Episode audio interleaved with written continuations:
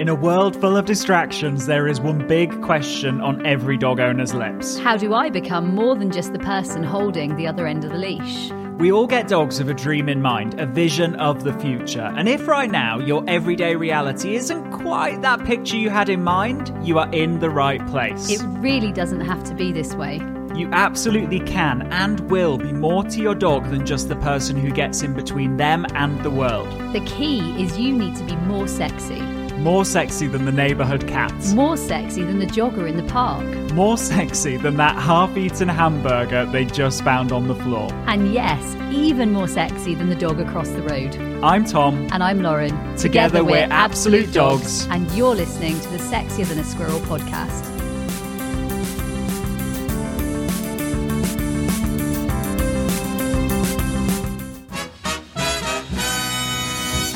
And welcome to this episode of the Sexier Than a Squirrel podcast. May the 4th be with you. It's a Woo. special episode. And Um, today, I mean, one of the topics that we get asked time and time again Yeah. actually is absolutely how do I deal with a husbandry issue? And no, Yeah. I don't mean your husband. No. What I do For mean is, yeah, that is coming. Um, and what I do mean is that you have an issue with maybe handling your dog, or Mm-hmm. maybe you've tried to administer some uh, medication, Yeah. or maybe you've tried to handle your dog and, and clip nails and they really dislike it. Now, we've had a, a customer um, of ours um, get in touch. They've got in touch through one of our Facebook groups. Yep.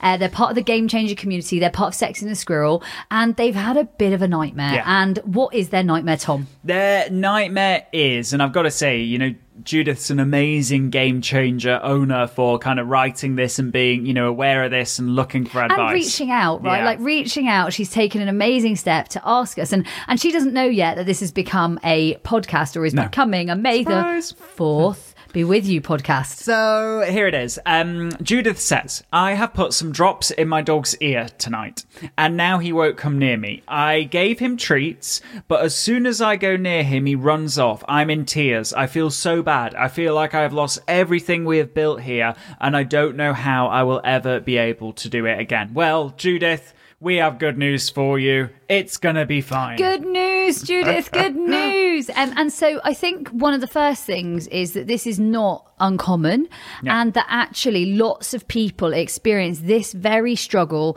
with um, with, with their own um, dogs, right? Yeah, like they, they experience exactly this. And what we've got to start with is this concept of the relationship bank account. Now, what the relationship bank account is, is it's really a way that we kind of look at how we go through life with our dogs. And this bank account, just like any bank account, can have investments. It can also have withdrawals. And the more full the bank account, the better the relationship is. So investments in your relationship bank account would be positive interactions with your dog. That might, for example, be playing some games from the Sexier Than a Squirrel challenge. It might be, you know, massage. It might be, you know, having, I don't know, a lovely play session with your dog. you have ditched the bowl, and I know that lots of the people in the Sexier Than a Squirrel program they will have uh, ditched the bowl. I know you guys are all listening out there. You super game changers. It's it's day one, and Mm-hmm. and we've got um, super cool ebooks to support the the materials, including uh, ditch the bowl raw. Yeah. Uh, and actually, ditching the bowl is is huge in developing that relationship because it kind of gives a level of bank account Mm-hmm. uh, that that is very very um, reinforcing and enriching for the dog, Yeah. and equally um, is is relationship building for owner and dog. Absolutely. And then there are withdrawals. And Judith's encountered a withdrawal whereby, you know, a negative experience happened, a negative interaction. That is something that has to happen, right, Tom? Like, to a degree. Tom, um, you're a vet, and um, you're prescribed maybe, I don't know, one of the products that we get in the UK would be like Canaural or something like Mm-hmm. yeah, that. like a, you know, ear drop. ear kind. treatment, some sort of um, cleanser or cleaner Mm. or um, treatment, Mm-hmm. and that might need to be used for anywhere between every day Mm-hmm. for seven days to maybe like um, some of them are like a couple of weeks, Yeah, or um, cleaning might be ongoing, ongoing, Yeah. depending on the breed of dog that you have and how much sort of breathability their ear has. Yeah. And so for us, when we're considering this, is actually this is something we don't want to make painful because if it's going to be painful, you might need to be doing it every day. Yeah, absolutely. And so, what we need to think about is first of all, you know, what's happened, what can we do about it? And then also, what can we do about this moving forward? And so, whenever there's a withdrawal, what we need to do is we need to top up that relationship bank account. Now, at the moment, your dog might be in a state of trying to predict when you're next going to do that terrible eardrop. And so, there, are really two kind of prongs of attack in that respect. The first is that we need to make it clear to your dog when we're doing the eardrop and when we're not. Now, we call this controlling the predictors. Dogs are, you know, incredibly clever. They're, they're geared towards survival. In fact, we all are. All animals are geared towards survival, living to the next day.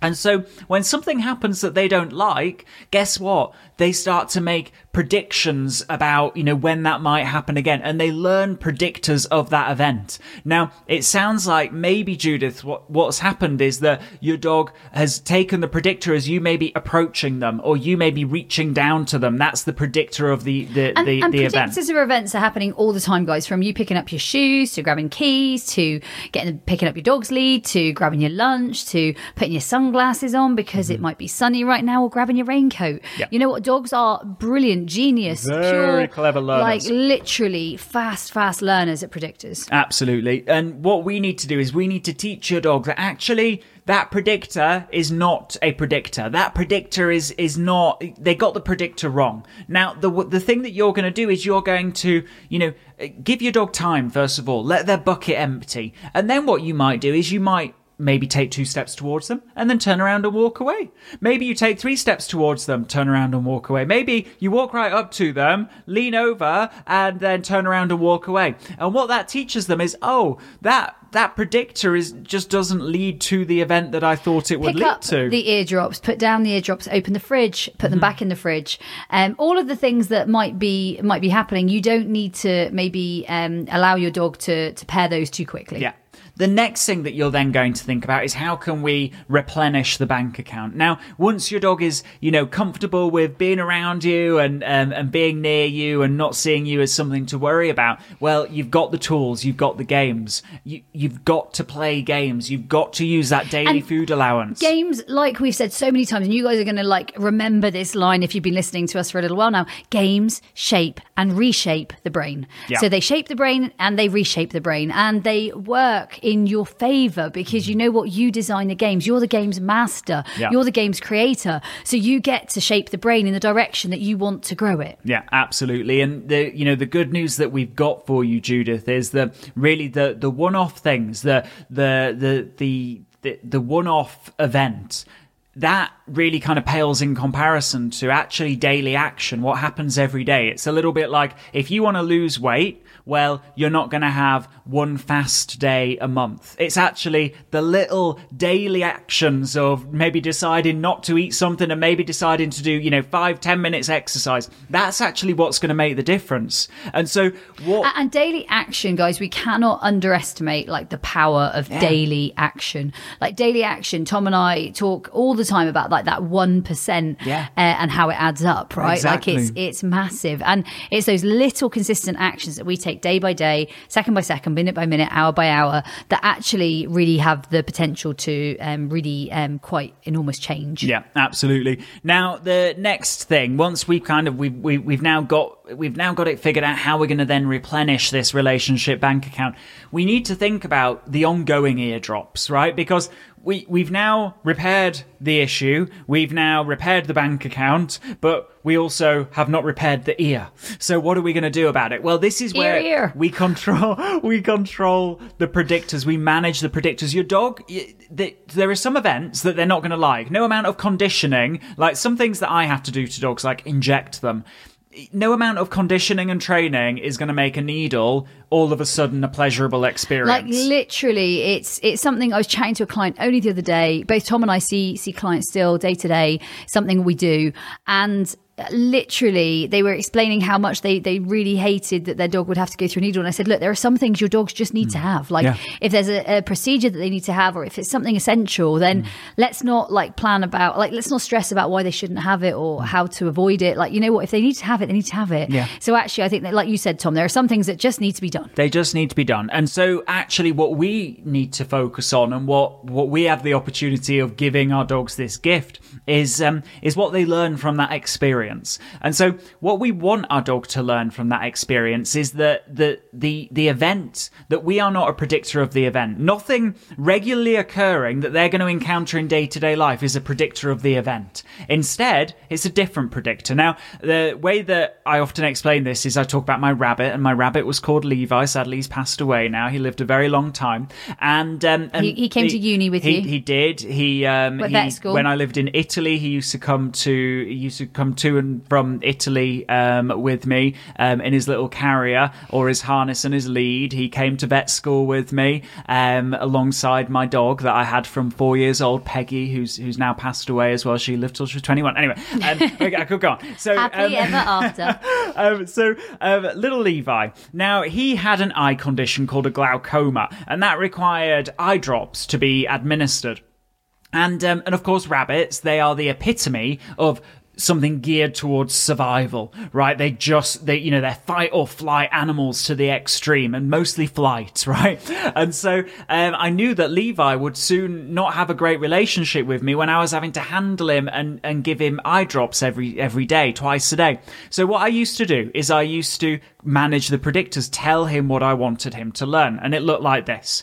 He had a, he was free roam in the house, but he had a pen. And I used to, um, kind of, uh, coax him into his pen. He'd get into his pen. And when he got into his pen, I would then put a big beach towel over the pen so that it was like total like blackout. And then what I would do is I would reach in with the beach towel and I would pick him up in the towel. I would then open the front of the towel and, and expose his head and I would put the eye drops in. I'd then pop him back in his pen. I would recover the pen with the beach towel. I would take the beach towel off and I just wouldn't interact with him. You know what? Eliza is so sad that Levi is no longer with us. She would love this Levi Levi, experience. oh and yeah, he was She would just enjoy it. Now the thing is, Tom's Levi story is a real, um, what's a real life story? It's something that that absolutely happened. Now, why? I think most importantly, Tom, does that work? it and the cool thing is is you know the result of that is that Levi never once shied away from me or thought that I was part of that picture because a specific event happened that predicted the bad event and that specific event was this certain beach towel comes out it covers the cage and, and causes a big blackout and then I have my eye drop so the predictor he learnt was well when that beach towel arrives and there's a blackout total eclipse it means the eye drop is going to happen now, um, the point is, is you don't have to go to that extreme. Um, the reason why I did in that case was because rabbits are actually even more prone to developing these associations. The reality is with our dogs is we can maybe, I don't know, pick them up and put them on a table and then put the eye drop in so that they learn that, or the ear drop, so that then they learn um, that it's about when, when my owner interacts with me on the table, that's when there's something's going to happen. Or alternatively, you can, you know, you can be even more specific. Let's put a certain towel on the table, hop them up onto the table, and then put the eardrop in. Maybe, you know, I've had owners of Great Danes that, you know, they, they don't have the luxury of picking their dog up and putting them on a table. They've got a, a specific traffic cone out of the cupboard. They put the traffic cone in the middle of the living room, and then they administer whatever they need to administer. So it's the traffic cone's fault, right? The point is, is that we we get to decide. We're, you know, we're the we're the the forward thinking animal in this situation who knows what's going to happen so we get to decide what our dogs learn from that and judith what i i, I know you're probably thinking oh i should have done that no we can we, we can fix that in fact we've told you how to fix it and then moving forward how about we set up a framework where that doesn't happen again So let's consider what Judith does now because Yeah. I think that's important. Like, how do we set up this framework? What can she do? And and I remember working at a centre out in um, Bermuda um, for um, a couple of days and and being out there working with some of the um, well, it was, it was dolphins. Yeah. And exactly this, it's like how they set them up for care because they need them to come up and flip in front of them and say, "Look, here, let me check." Like they want Yeah. they want to be able to check them over. They cannot have a situation where they have to dive in to go searching for the dolphin and chasing it round the the pool or, or, or wherever they are. Like they can't have those situations. They they need them trained to, to work with them. And effectively, that is all we're doing is we're looking at the right sort of conditioning, the right training, Yeah. the right um, predictors, and the right setup for success. So how can we do that? So, um, my advice to you, Judith, not knowing how big your dog is, is that you've effectively got two easy options. The the first option is hop them up onto a table and administer the the ear drop. The second option, if your dog's too big, um, or you know table is not feasible for whatever reason, do you have a room of the house where you could say, right, this is going to be the predictor room? For example, you might use a bathroom or a utility space Yeah. or somewhere that's kind of like the downstairs loo. yeah, you don't, easy, you don't easy need to access. to go doesn't in need there a big space. Like doesn't need to be a big space. Easy access somewhere that they're not always in already. Yeah, exactly. The point is, is that then you know if they're going to blame something, they're going to blame that rather than Darn you. And of course, you know they're not really blaming. All they're doing is predicting, and um, and and what we need to do is make sure that their predictors are not a withdrawal from our relationship with them. So, Judith, I hope that you found that useful. And, and thank you, Judith, for reaching out on the um, the Game Changer page. That's the Yeah. Sexiness Squirrel group, and it's it's great that we get to hear from you. And I really hope that you get to hear our our response because we read every comment on our Yeah. um, pages. We love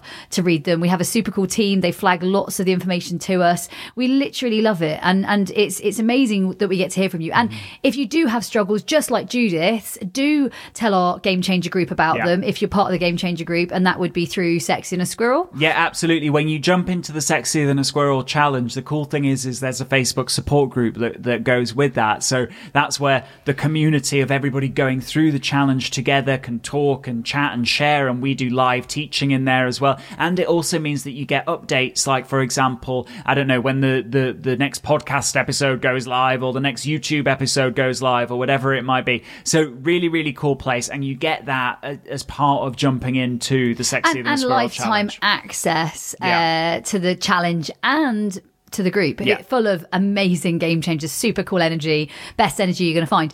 The other thing I think that's um, really important to acknowledge, um, Judith, is is you reached out in the right way. So you asked the question in an amazing way. Equally, if you're not part of something like that, you can always email us uh, with the uh, with the ask team. Probably would be the best place, Mm-hmm. Yeah. wouldn't it? So ask at absolute-dogs.com. Mm-hmm. And the cool thing with that is if we can guide you to a solution, if we can guide you to something that's going to help, if we can guide you, if we can help you, if we can aid you in an answer, we want to. We want to change Yeah.